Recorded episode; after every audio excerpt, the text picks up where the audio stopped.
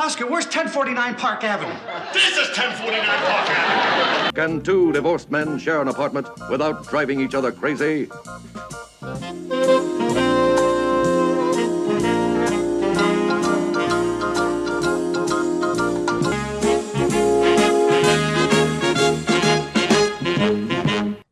Hello, and welcome to 1049 Park Avenue, an Odd Couple podcast. Ted Linhart, Garrett Eisler here with you.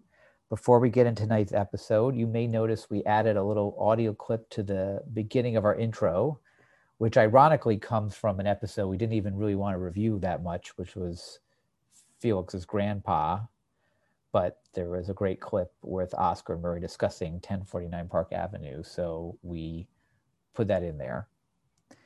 And also before we go, I was listening to Gilbert Gottfried's podcast. Now, a few months ago, they had a full episode about The Odd Couple, which we mentioned way back. This is not from that, ironically. Garrett hasn't heard this yet, but this is a clip of Peter Marshall. Garrett, do you remember who Peter Marshall is? Is he another relative of Gary Marshall? He is not. Peter Marshall was the host of Hollywood Squares in the 70s. Oh. Do you remember Hollywood Squares with Paul? I do remember Hollywood Squares. He was the host. There's John Davidson was the host also after that, which maybe is a version you remember. But Peter Marshall was the host of Hollywood Squares. Also, he's been in the business. He talks about this. I think he's in this episode. He's 90, and he's been in the business for 75 years.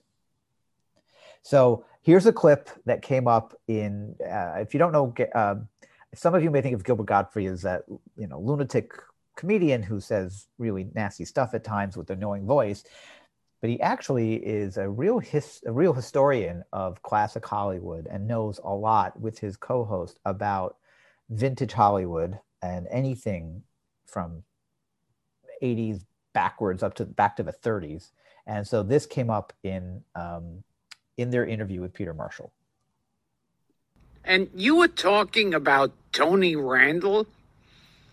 Tony Randall, you know what his real name was? What? Leonard Rosenberg. You got it. Yeah. but there's a piece in your book about him not being terribly cooperative on the Squares, and you called him out on the air? I did, and he was very upset. And he said, that was very unprofessional. And I said to him, you know something, Tony? You're a pain in the ass, but you're dead right. That was unprofessional. And he was right. I should never have done it on the show. But he kept interrupting and kept going. And I finally said, Tony, for God, you're a pain in the butt. And he was very taken back. But he came back. He kept doing the show. And I liked him so much, But he could be a pain, yeah. He was very good to Klugman. I don't think Klugman had a piece of Odd Couple. And when the show was over, I know that Tony gave him a piece, and Klugman didn't have to work for the rest of his life, I think. He did, but he didn't have to. So that's nice. Tony Randall helped support Klugman. Yeah, he was very nice to Klugman, yeah, because it was his deal. Have you ever heard that before, that story? The Hollywood Square story? No, not the Hollywood Square story. That's interesting in itself. Yes. But no, the part that Tony Randall gave Jack Klugman a piece of. No, not in...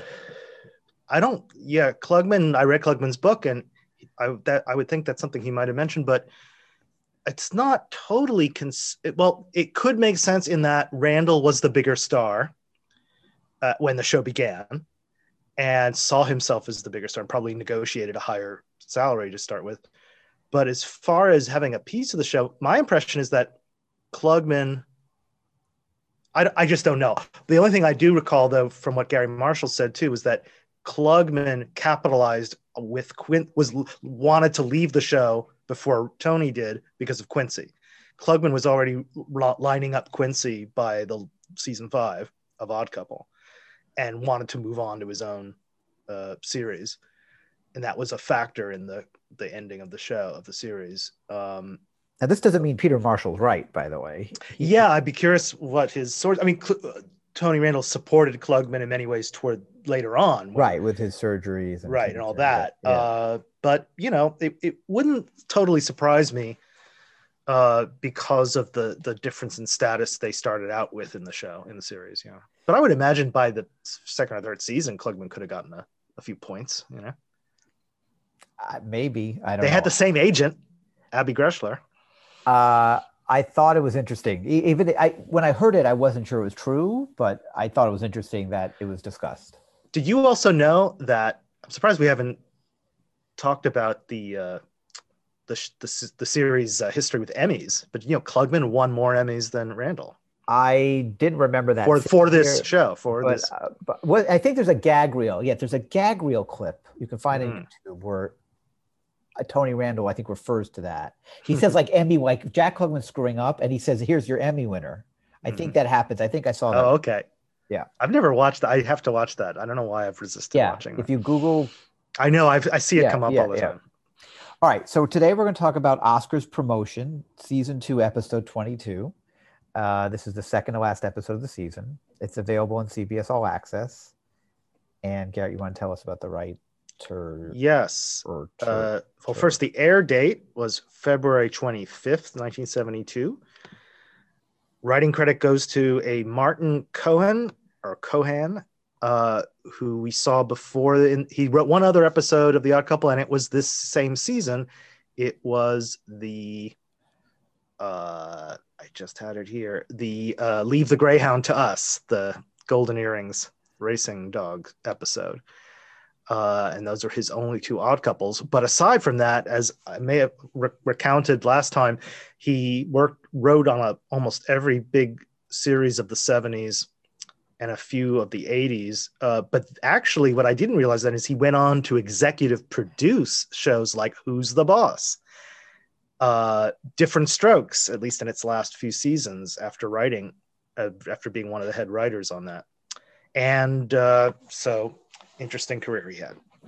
So we open with Felix setting the dining room table, and Oscar walks in, and Felix tells him he's late, and Oscar says he's sorry, but he's also singing, kind of not singing real words, but saying stuff like da-dee, da-doo. And then Felix says, dinner's ready, go wash your hands and face, as if he's talking to a child. And Oscar goes to do this in the kitchen while he's still singing, and he also goes to get a beer. And Felix has noticed that Oscar's in a good mood and says, you're singing, you're being accommodating. What's wrong? You're smiling. Oscar says, there are smiley days and there are frowny days, and this happens to be a smiley day. And while he pinches Felix's cheeks, and he throws a kitchen towel that he used to clean his hands with up in the air, which Felix catches. And Felix asks, why is this a smiley day? And Oscar says he got the opportunity of a lifetime. Felix says, somebody made you commissioner of garbage, which he cracks up at. And we get the old classic Felix Unger, you know me and my crazy sense of humor. But then he adds, I'm a clown to that. Oscar says, well, just so haps and flopsy mopsy, which, you know, refers back to the Surprise Surprise episode, but that was not written by Martin Cohen. So I don't know if that's you think that's a coincidence? I did notice that. And it seems my best guess is that it's an ad lib, right? It's like they both just recently did that episode or somewhat recently. And so once they talk about clowns, probably Klugman just remembered that funny phrase, flopsy mopsy. So Oscar says that the sports department of my newspaper is putting out a Sunday supplement this weekend. And guess who's the editor? Now, my reaction to this is, yay, good for Oscar, but what newspaper decides to do a supplement the same weekend and just announces that editor a few days before? I don't really know how newspapers work. I worked at the Washington Post one summer. I do not think, especially with the technology available in 1972, that you could arrange a supplement which needs new content and photographs, as we find out, and have, let's say it's Monday, and it's going out Sunday. I do not believe that newspapers plan 6 days ahead for supplements. I believe they plan them months in ahead. So things kind of happen a little too fast here. All they had to do was just say, they didn't have to say this weekend. That was an unnecessary piece of information. So just to clarify for anyone who was born after newspapers started dying, that who probably are not listening to this podcast, but in this case, a supplement would mean like a special sports section, like a Sunday sports insert that would just be like a little magazine all about sports, and Oscar is editing. I don't know if it necessarily means magazine or not. Oh, okay. It could be. It may just mean a section. Right. Although most newspapers already have a Sunday sports section, so yeah. I'm not sure what the difference is. Anyway, I just thought that this weekend was not necessary to say. So Felix gets very excited about this news, and he says, what an honor, your own supplement. And Oscar says, if it's good, it might become a weekly thing. Now Felix is even more excited. He's jumping up and down, and he's saying, your words read by millions of people. Now you know how Shakespeare felt. And Oscar says, why? Did he live with a nut too? Which is a very funny line. However, Oscar is already a syndicated sports columnist. So his words are already read by millions of people. And in fact, I would argue in a supplement, his words are probably not in the supplement that much because it has to be filled up by other people. And so his words are part of the supplement. So Felix saying that makes no sense to me because that's what Oscar is already living. Yeah, I agree. And it does remind me also how odd it is that the title of this episode is Oscar's Promotion. Right. Which is why I never understood, just looking at the titles when we were going through lists, I never knew which one this was. They should just call it the Jack Soo episode, obviously, or the Chinese Wrestler, not to get ahead of ourselves. But it is kind of central to, as we see in the end, that is a big structuring element in the plot, is that he has this career opportunity, which, as you say, is not really about him getting read more, but really getting more money. And I think Oscar is more direct about that. And being an editor is a big deal. I agree. But Felix's point, what Felix is excited about is the wrong thing to be excited about. Yes, correct. So they sit down at the table and Felix asks, what is his first story going to be? Oscar says it's about this red Chinese wrestling champ. I guess in 1972, that was common to say red Chinese. Coming here to meet our champ in an exhibition. So it's not only sports, it's international diplomacy too. It's a very big thing. Felix is again excited and he goes to get Oscar a glass of beer because he shouldn't be drinking beer. He should be drinking champagne. The glass is actually a mug, which is an important point for the prop because it needs to be wide enough for the visual gag that comes up where Felix gives him the mug supposedly for Oscar to pour his beer into, but he just takes the can and puts it directly in the mug and then drinks the can by lifting the mug up. It's a funny gag. It's a funny sight gag. They for 5 years, they do find very clever ways, especially with food, for Oscar to mock Felix.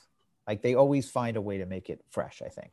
Yeah, Felix always offers him something nice and yes, Oscar just completely ruins it. Yeah.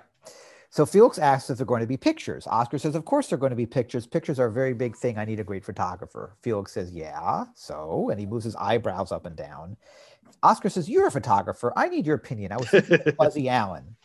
Felix makes a face that is a bit of surprise and shock. Felix says, Buzzy Allen, for the opportunity of a lifetime, you want Buzzy Allen. Oscar says, I know they call him Buzzy Boozy, that he's a bit of a drinking problem, but I need a man with his talents, with his great judgment, someone who will be in the right place at the right time. Where am I going to find a great photographer like that?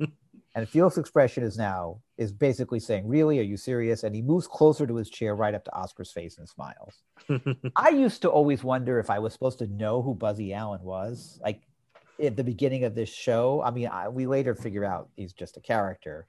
But they made it sound like I'm supposed to know who that is, which I guess is a good way of doing it. You mean like from real life? Yes. I mean, as a kid, you thought maybe this is a real life photographer. Right. I don't know if I ever thought that, but they've never used that character before. And he's just suddenly name dropping him as if. Right. They don't say he doesn't. And I like the fact they do this because so many sitcoms, especially, have to list stuff out for the audience. Oh, this, my sister-in-law, Barbara, they have to do that. So the fact that he doesn't say Buzzy Allen, the famous photographer, the fact that he just says Buzzy Allen, I kind of like, because that way we're supposed to believe in this world. Felix knows who that is. Right. But I always wondered. And he does build up a certain mystique about Buzzy Allen that will pay off in a comical way later. So after Felix sidles up to him and smiles, we go to credits. And then after the credits, we're at a new scene. Oscar's watching a football game, and Felix comes sneaking in with a camera, and we get this clip. They're putting pressure on him. They got him. No, he got away, and he lets it go. They're blind. What happened? A touchdown. In 15 years of sportscasting, I've never seen a catch like that. What are you flashing that thing in my face for? I got a great shot of you in action. You'll love this. Will you cut it out? What are you taking pictures of me for in the middle of a game? And now here it is on the instant replay. Leave me alone. I want to see this play. It was a great one. And now in slow motion and freeze frame. There you see Gabriel fading back. He throws. Again, I'm blinded. It was a mistake. I'm sorry. Anybody can make a mistake. You know where you are. Come on. There's the gun. The game is over, and you all saw that fantastic hit. I'm sorry. I'm sorry. Why are you making my life miserable with this camera? I just want to show you. I'm the right man for your new job. Felix, will you cut it out? You're a great photographer for old ladies and little kids. You know nothing about action photography. It's click, click. What's that click, click? Just caught you in action, waving your arms around. Now, if I'd had my camera... I don't want you for a photographer. I want Buzzy Allen. As soon as he calls, I'm going to give him the job. Buzzy Allen will be the mistake of your lifetime. Oscar, you think I don't know what's required for the job, but I do. All it takes is a feeling for action. Why won't you look at these shots I took out of my files for you? You'll love them. I have seen your files. A portrait of your dentist, a picture of Murray walking his beat in a dress, a picture of your dentist trying to pick up Murray. An 8x10 of your new dentist. Please look at them. You only know me as a commercial photographer. Honestly, I've got a lot more strings to my bow. Won't you look? Just look at this one. What is this? Looks like an old man chasing his hat. Yeah. It blew off on 6th Avenue. The wind took it, and he went after it. Well, what's an old man chasing his hat got to do with sports? Well, use your imagination. That could be Mickey Mantle chasing a fumble. Why, sure. Look at the expression on his face. I caught that in mid-action. He couldn't have been going too fast. He looks like he's over 80 years old. It's peppy. Look the way the sun glints on his white hair. Look at that eager, intent expression on his face. That's the perfect moment I caught. Oh, Felix. Click, click. What's that again? Click, click. Oscar, disgusted. Oh. Yeah. Wait, let me show you another. Look at this one. You got a picture of an idiot chasing its beanie? Oscar, I'm not doing this for you. What is this? I wanted you to have the impact of surprise. That is a great sports shot. Sports shots? We little girls playing jacks? Yes. That's my daughter, Edna, and her two friends. Come, take a good look at this in the light. See? I caught it in mid-action. The ball's in the air. Edna's just about to do foursies. Look at the tension in those fingers. Look at the look on that face. That is a great sport shot. Yeah, for the centerfold of Jack and Jill magazine. Oh, come on. Felix, will you? Oscar mad. Oh. Oscar giving up. Oscar mad again. Will you cut it out? You're breaking my camera. Click, click, click. It's like living with a Japanese cricket. Hello. What? I'm sorry, I can't understand you. What? Can you talk clearer? Morrison. No, I think you mean Madison, don't you? Yes, just a moment. It's for you. It's Buzzy Allen. Hello, Buzzy. You have to talk louder. The music's too loud. I can't hear you. You're where? Yeah, he's just stepped in for a little drink before the fight. What fight? The Jackson Barbera fight? That was a week ago. What? Oh, you want to know why I called? I called because I just got a tip. Bet on Jackson. Yeah, can't lose. Right. Fix him. Barbera knocked Jackson out in the second round. What are you doing? Fixing your camera. I like that scene a lot. I like Click Click. I always remember Click Click, the way he does that. And what happens that scene is when he says fix his cameras, Felix has his fingers together, being Click, his camera. Oscar at one point basically pulls his fingers apart to break the camera and then put them back together. Felix has been pantomiming the Click Click camera. Scene. Here we did get actually what I just was complimenting them on. They did the opposite. Felix says, my daughter, Edna, which is unnecessary to say that. Yes, since we've seen her at least twice this season. And then I never looked this up before. I wanted to see if Jackson Barbera was a real fight. Uh-huh. And in my Googling of Jackson Barbera, I could not find any indication that those are did boxers. You try Googling Jackson Barbera boxing? I don't actually know that I put the word boxing in. No. Did you come up with a lot of Hanna-Barbera? No, I came up with stuff that was not relevant to boxing, so it made me believe there was no Jackson. I put Jackson Barbera 1972 in, or one, I think. But it's a challenge to the audience. But that's, I enjoy that scene. That's one of the reasons I do like this episode, is that scene. So now we, yes. Oh, so now we go to a scene with an establishing shot of a castle-like building on 34th and Park. That's pretty obvious. I don't think that building is there anymore. I did a lot of Google map searching.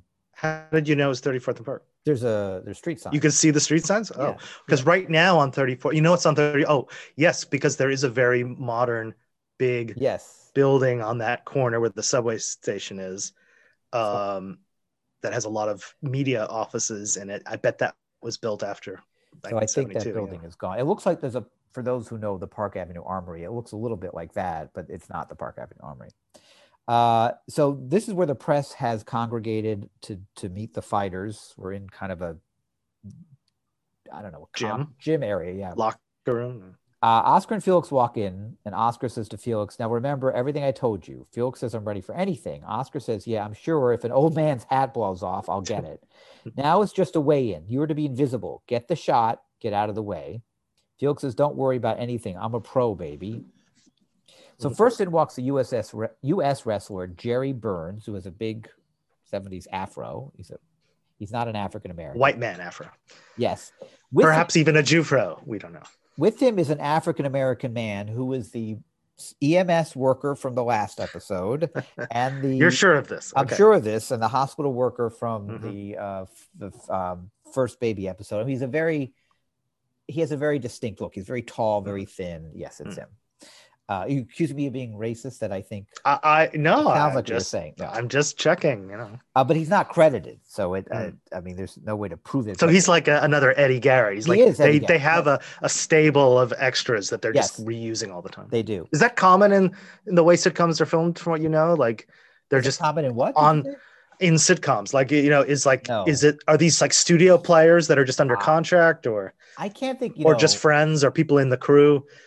It could be people in the crew. I mean, I think Seinfeld had a few of those folks, but I can't think of a lot of sitcoms where there's so many actors. And Eddie Garrett was a real actor, not a... Yes, that's right. He was on, yeah. This could be a crew person. I'm not sure. Like, they just need an extra hand, and it's easier than hiring. He doesn't have any lines, yeah. Right. So then walks in two Asian men, one very tall and one very short. And Felix says, "Are these guys the Oriental team?" 1972, I guess we're still saying Oriental. Oscar says, "No, they're the Harlem Globetrotters." So the shorter Asian man is named Chuck, and he's played by Jack Soo. Now, I just want to get this out of the way. Jack Soo was 55 at the time. In great shape. Not in great shape. I find it very hard to believe that the best Chinese wrestler in the country is 55. Is a 55 schlubby looking... smoker, because he was a smoker, right?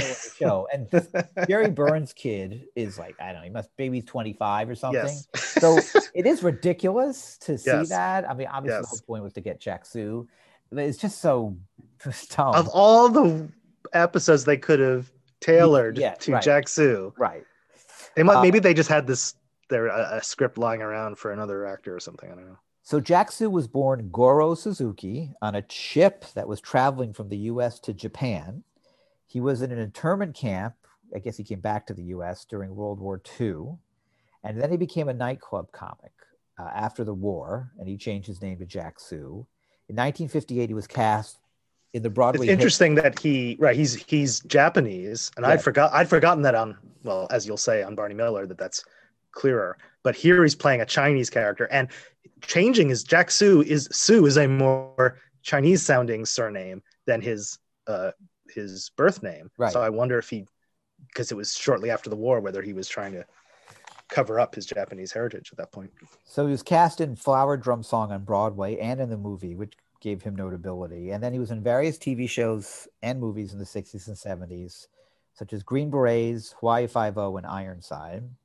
But his most famous role came later in his life when he was cast on Barney Miller's Detective Nick Yamana. That show was created by Danny Arnold, who was a friend of his friend of his during his nightclub days. They met there and became friendly. But he died 4 years into the show. He died during the run of Barney Miller. He was a fairly big smoker and he had cancer. There's an episode of Barney Miller that deals with his death. I hadn't, I was surprised when you told me that before, and because I hadn't remembered him dying on the show. But that's very moving that that probably was his greatest role and certainly his most popular role. And so sad that he didn't make it through the series. But is that who Steve Landsberg comes on to replace in Barney Miller? No, actually they did not. They had a pretty good stable of cast members already, and they never really brought in somebody to replace Jack Soo. I think they just made more episodes, made the other characters more front and center. They never really made, we have to bring in a new person. Well, yeah, I guess my memory of that show is, I thought was good, but maybe not as good as I thought. You know what else about Jack Soo is, isn't it interesting? In the same season right here of season 2 of The Odd Couple, we had both Pat Morita and Jack Soo. Yeah, that's true. Probably two of the most prominent Japanese American, even Asian American actors in television at that time. And both having such an interesting, same, but parallel life story of growing up Japanese American in the internment camps, going on to do stand-up. It's very interesting that they were both well-liked clearly by Gary Marshall or the higher-ups at ABC. So Oscar's called over to the press conference where he introduces a man named Nathaniel Talbot, who they never explain why they're introducing him. He seems to be some sort of fight promoter, but Oscar's supposed to shake hands with the guy, and it's a big deal enough to get pictures. Now, he's played by Peter Hobbs, who's a very recognizable character. Yes, indeed, recognizable. 54 credits, and he's in 4 Odd Couple episodes in addition to this, and people may recognize his name and his voice. Yeah. He's the most famous as Simpson, who's the councilman that Oscar runs against. Oh, right. In The Odd Candidate. He's also the lawyer who comes in the Rodney Allen Rippey episode and hoists when there's a rent strike with Victor Buono. And they try that episode is deep in my unconscious. I'd forgotten about that one. So he's the lawyer who comes in with Rodney Allen Rippey. But this is his probably, maybe his least memorable role. Can I just say what I instantly recognize him from is just one of his thousands of roles. Apparently he has a key role in the climactic scene in Sleeper, which is 73, 74. And he, as always, he is this kind of great straight man. He's always the generic authority figure, doctor, politician. And actually his role in this episode, as you say, it's kind of cryptic about what's so important about this guy, because he barely has any lines at all. They cut some of his stuff because he's not a famous actor, but he certainly was a prominent and recognizable actor. They named the character. And they give him a big name in the credits, right? Yeah. And so I wonder whether his part was reduced because he is so recognizable. And did you notice his career starts in the beginning of television? He's has credits in the late 40s, and he's in every possible series you could think of, between 1948 and 1990. Yes, definitely a very steady, although bit player. So Felix is taking a picture of Oscar with Talbot, but he's not being invisible. He asks Oscar and Talbot to shake hands. Then he asks them to back up. Then he asks everyone else to get into the picture, get in tighter. He says to Chuck's bodyguard, I don't know if you caught this, fat guy, fat man, squeeze in, because Chuck has this very large bodyguard type there. Felix then gets the picture, and Oscar starts to introduce the two opponents, and Felix yells out, reloading, to which Oscar says there are going to be 3 opponents, because he's mad at Felix. So then Oscar introduces Jerry Burns, who's the owner of 3 titles, we find out, and Jerry Burns puts his hands up and everyone starts to clap, but Felix is changing roles and he did not get any pictures of this. Oscar says, where's Mr. Cool? He didn't take any pictures. Then he introduces, quote, from the People's Republic of China, Mr. Chuck Mai Chin, who then bows to applause. And again, Felix did not get pictures of this at all. And Oscar says, Felix. And Felix says, did I miss anything? And Oscar says, not much. So this is one of those rare instances where Felix is being an actually bad photographer. That is not true in most of the episodes. But to be fair, he part of the premise here is that sports is not really his element. Right. Although this isn't actually a sporting event, but he also But it's true, he does posed. He doesn't do candid photography. He does posed photography in his studio. It also didn't look like he took enough pictures to force a reload either. Yeah, it's not. Basically, Oscar was kind of right to be suspicious. Did you say his name, Jack Soo's character's name in this, is actually Chuck My Chin? Yes, you're saying it in a way that makes it sound bad. Oscar says Chuck My Chin. But you're right. I guess it sounds that way. He's a wrestler. He's a wrestler. So he's a fighter. Yeah. Okay. So let's do a quick political check in here. So when this episode aired, actually when this was aired, Nixon was in the middle of his 8-day historic trip to China to open up improved relations between the countries. In April of 71, which is clearly the inspiration for this episode, the Chinese ping pong team famously invited the U.S. team to China with journalists, and they were then the first Americans to enter China since 1949, or, you know, among the first and certainly first public visit to China since 1949. And then in July of 71, Kissinger made a secret trip to China, and then the UN recognized China for the first time as a People's Republic. Obviously, this is what inspired this. So so the reason this is happening is because of what's going on. I was wondering about that, especially if there was a real life correlation to the wrestling thing. But you're right; it's probably I know about the ping pong thing. That's a famous thing. So Oscar says to Chuck, "I take it you speak English," and Chuck says in a fairly overwrought Chinese accent, "I think so." And then Oscar says, "We also have with us another person from the Orient, the runner-up of the runner-up in the Miss Globe contest. She brings peaceful greetings to Mr. Chin, Miss Lotus Lee, Miss Hong Kong." I always found that introduction so overdone. He says her name. He says that she is the runner-up, and then says her name, and then says Miss Hong Kong. Right. And wait, if she was the runner-up, how can she be Miss? Oh, she was runner-up for Miss Globe, which I guess is Miss Universe, right? Miss Universe, yes. Or what was? Yeah. And her name is Lotus Lee. Really? Wow. Okay. Who knows if that's even her real name within the world of the show? So in comes in a very attractive woman in a formal orange Asian style dress with a wreath that's in the sign of a peace, or it's shaped in a peace sign. Oscar pulls, like, there's all the press are there and the other people watching, and he pulls the heavy guy in, the guy Felix says is the fat guy. He pulls him next to him and says, "She's Miss Runner-Up. The judges must have been blindfolded."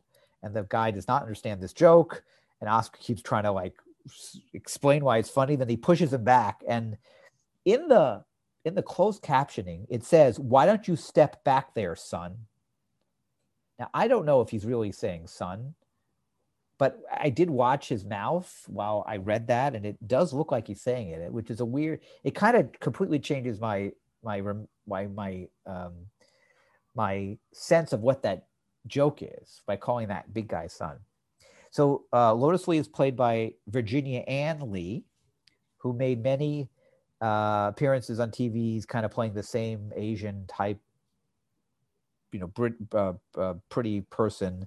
In shows like, in movies like King and I, Flower Drum Song, The Hawaiians, Adam 12, Marcus Welby, and MASH. So she starts talking to Chuck in Chinese, but he doesn't understand her because her dialect is from the South. And at this point, Felix steps in, and he somehow does understand her. Because he knows every language, apparently, right? He did Japanese in the Japanese restaurant episode. And he starts to speak Chinese, and he says that she is welcoming Mr. Chin to the country and wishes him beneficence. And then we get a new scene, and the fighters are weighing in. Chuck is 174.5. And then before Jerry Burns can get on the scale to weigh in, Felix gets on the scale, all smiling. And Oscar stands next to him, smiling too, and asks Felix how much he weighs. And Felix says 163. And Oscar says, "Putting on a little weight." And Felix says, "Well, the camera adds," and then Oscar yells at him to get off the scale. And I really like the way Oscar kind of, like, engages with him, like this is normal behavior at first, and then yells at him, obviously doing that on purpose. And then Jerry weighs in. He's 162.5 pounds. And Felix is now taking a lot of pictures of the weigh-in. And Oscar thinks he's taking too many pictures. And then we get this clip. I'm a pro, babe. You're a pro interpreter. I want you to be a pro photographer. Be there. You weren't there when Chin. Excuse me, Justin. Watch my stuff, will you? Say, excuse me, could I ask you a question? Yes, you ask, I answer. When you make chow yum, do you use carrots and peas? No, chow yum. Oh, yes, I've been making it for years, but I wanted to make sure I was authentic. Not have good chow yuk since knee-high to Rokas. Oh, would you like to come up for some chow, Chuck? Maybe would you like to come up for some chow yuk, Chuck? Why don't you just come up, Chuck? Would you like to come over for dinner? Sorry, managers say no chow yuk while training. Must stay trim. Yes. Under 200 pounds. But you very kind man to invite stranger. Stranger? We're all brothers. I know. You people are all look alike. Felix somewhere. You photographer. Yeah. I call you Crick Crick. Very good. Oh, very good. Another one? Oh, yeah. Yeah, very good. Very good. How about the Roman style? Yeah. Oh. Very good. Very good. How about an arm lock? Yeah.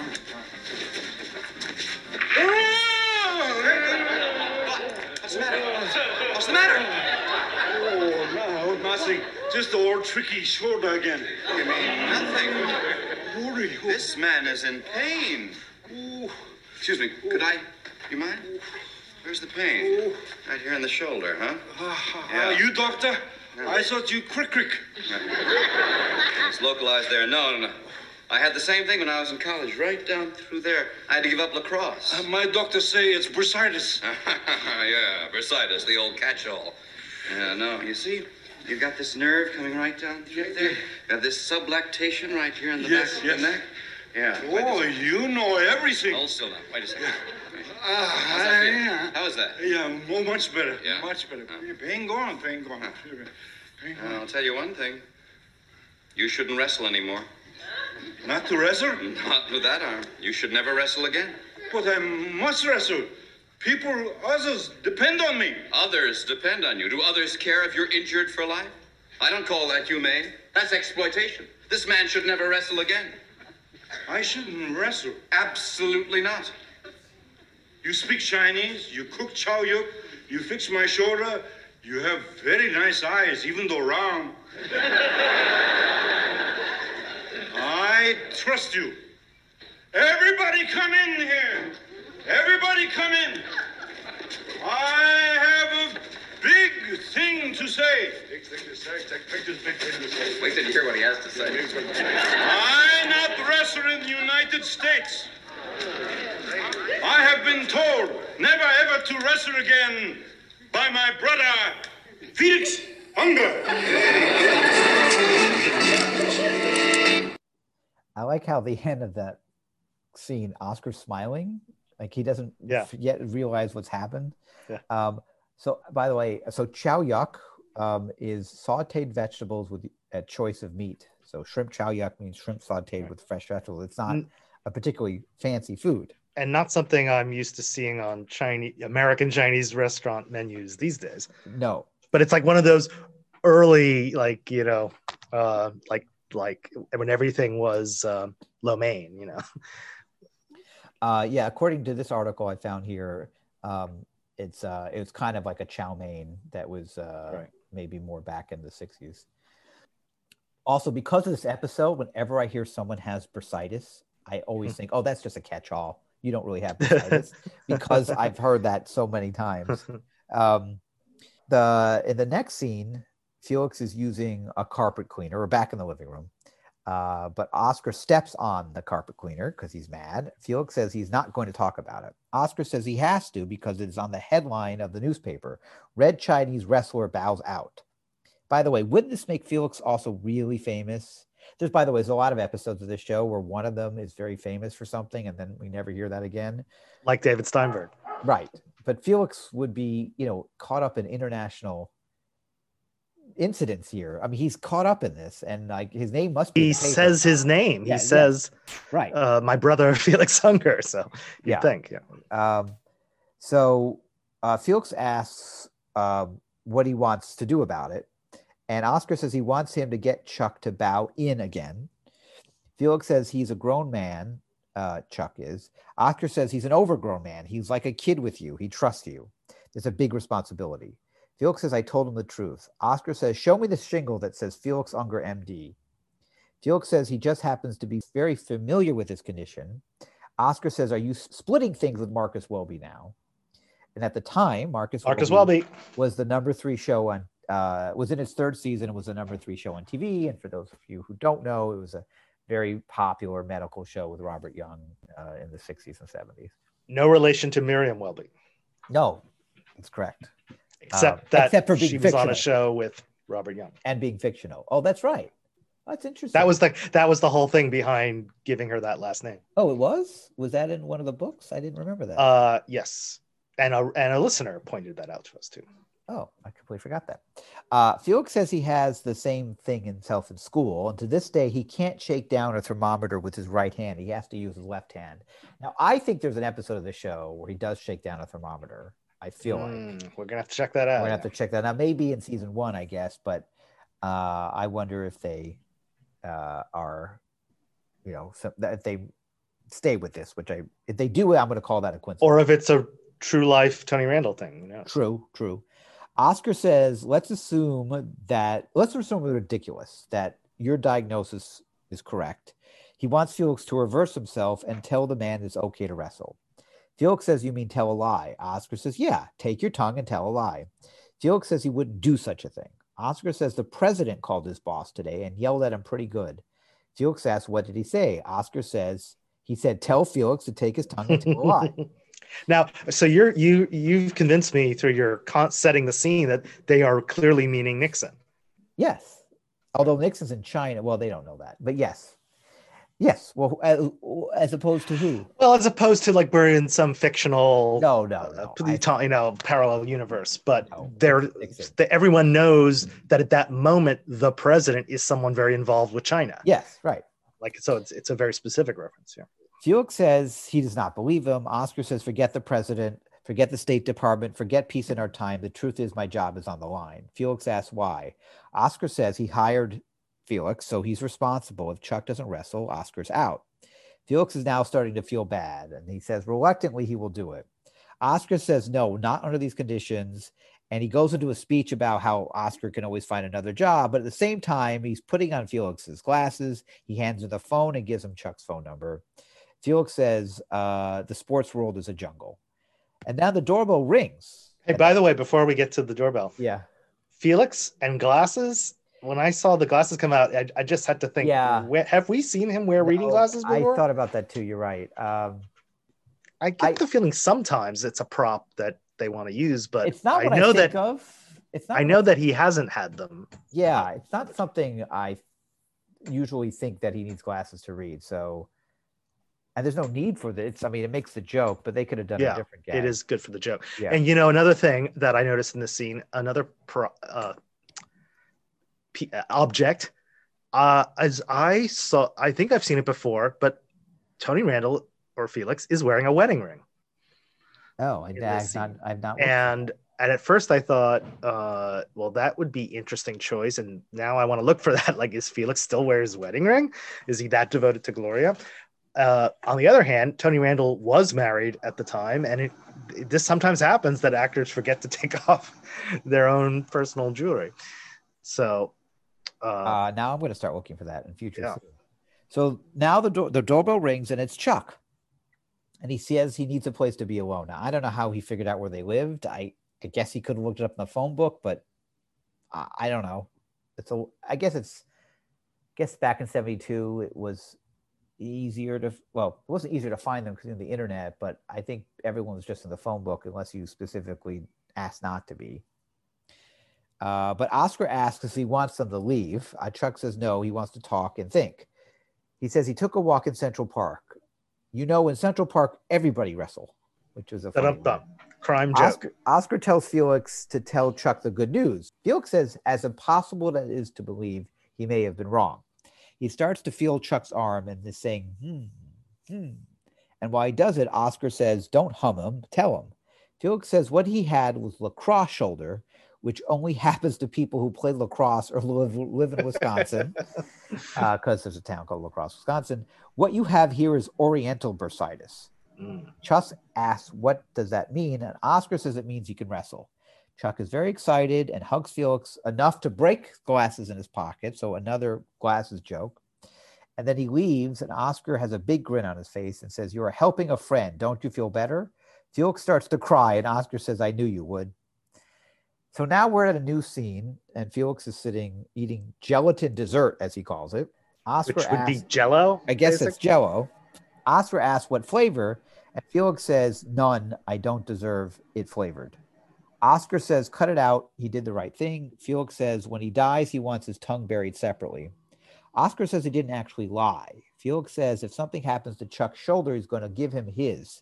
He says he will never leave him his side. Oscar says no one deserves that. Oscar says all athletes go through this, and Felix says he cannot cover the match. He's going to read the Bible tonight. Oscar says he wouldn't let him cover it, and the guards have little clicks of him to prevent him from getting in. Instead, he hired Buzzy Allen, and Felix says he will say a prayer for him. So now we're in a new scene. Oscar brings in Buzzy Allen, who's very drunk. He smells something. Buzzy starts to smell around this room, and he smells something wonderful, and Oscar says that's rubbing alcohol. Buzzy says, "Let's go to the arena. I want a beer." Oscar says it's not that kind of wrestling. They don't sell beer here. Buzzy asks, "What kind of wrestling is it?" Oscar says it's a real thing, amateurs. And Buzzy asks, "They don't even know who's going to win before? That's going to ruin the game." Now, I remember in the 80s. I love that line. It's I remember hilarious. In the 80s, I remember being a kid and was like really upset to find out that professional wrestling was staged. Yeah. And I always thought it was like never really confirmed until there was that famous incident with John, what's his name, on 2020, who was kind of hit in the ear by the wrestler. Do you remember that? No, I don't know what you're talking about. There's a famous incident. I guess I missed this. John Stossel. Oh, the reporter. Right? Yeah, where John Stossel was interviewing a wrestler, Dave, I can't remember his name, and he asked him about being fake, and the guy hit him twice, and John Stossel sued him and won. Anyway, so it's interesting that in 72 they're talking about being fake. And so this clarifies that, right, that this is more like the Olympics, what Chuck is doing. Right. And what's funny here, though, of course, is that Jack Soo, at 55 years old and 170-something pounds, is much more suited to being a joke pro wrestler, in a fixed match than actually competing with Olympic athletes. Yes. Buzzy is played by Bobby Baum, who has very limited list of credits in IMDb. This is his second Odd Couple. He was in a season 1 episode. So now Chuck comes in, and we get this clip. "Where Felix? Oh, he couldn't come. But this is his replacement, Buzzy Allen." "I don't like his eyes. I don't see his eyes." "You mean my friend Felix couldn't come?" "No, he wanted to come, but he couldn't." "Oh, you just don't sit down." "Good luck, sport." "Same to you." "Jerry Burns, let's go. We want to introduce you to the crowd." "Chuck, it's me, Felix." "How'd you get in here?" "Chuck, I lied to you. Don't you understand? You're going to start World War III. I can't help it. The truth will out. Your teeth will out of you. Wait a minute. I settled this. I tell you, Felix, I know from before that you not tell me truth." "How do you know? My face gave me away, huh?" "No, not your face. The last checkup, your finger's not sincere." "Do you hate me?" "No. You lied to me because you want to save your friend from shame." "That's true. He did do it for me, Chuck." "Well, if you know I'm lying, then why do you want to go out there and wrestle?" "Well, Chuck also have friends in China who would lose face if Chuck not wrestle. Chuck also loyal to friends. Chuck wrestle for friends." "Mr. Jim, we're ready for you now. When you fall, be sure to favor this shoulder. Okay, Buzzy, let's go, buddy." "Is this Buzzy Allen?" "Yeah. I never met him. I spoke to you on the phone, Mr. Allen. It was a great pleasure." "He's shy. May I borrow your camera?" "I knew you wouldn't let me down." "I'll return it. Although I must say, as one photographer to another, that I do think it's a crime that a man with your talent and responsibility..." So next comes the tag.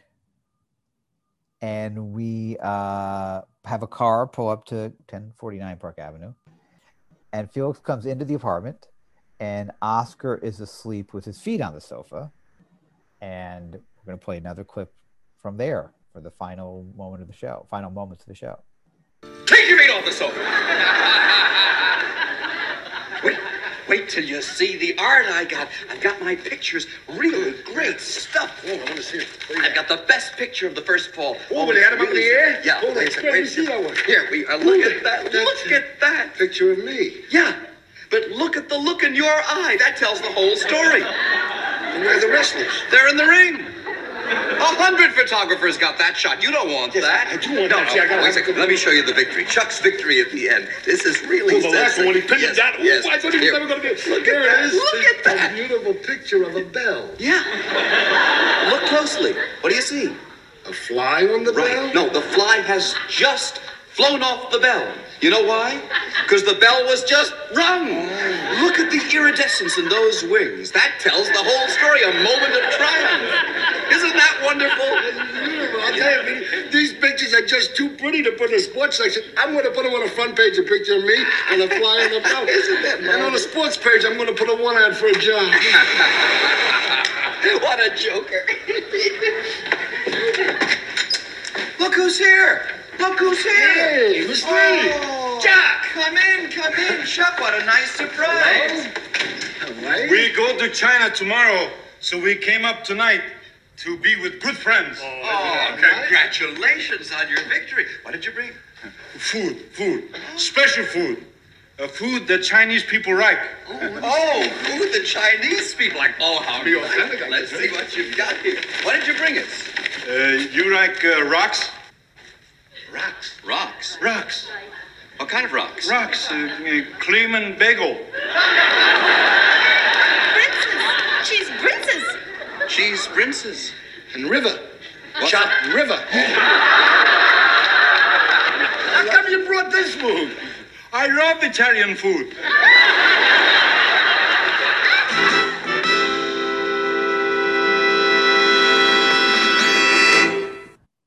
Yes, that's a bit of a racist joke, but there's something, again, like they with the Pat Morita, where there's something, I don't know, a little more innocent and funny about it, and sweet with him there, and the way they handle it, because it's a funny, it is a good tag, it's a good final scene. It is a, well, first of all, just as a scene, right, it's much more substantive than the usual like one gag that we get. Also, but first of all, I don't believe that the Chinese government would allow him to roam New York so freely without any handlers. Yeah, given already what they are hinting at in the episode about the political tensions. Yes.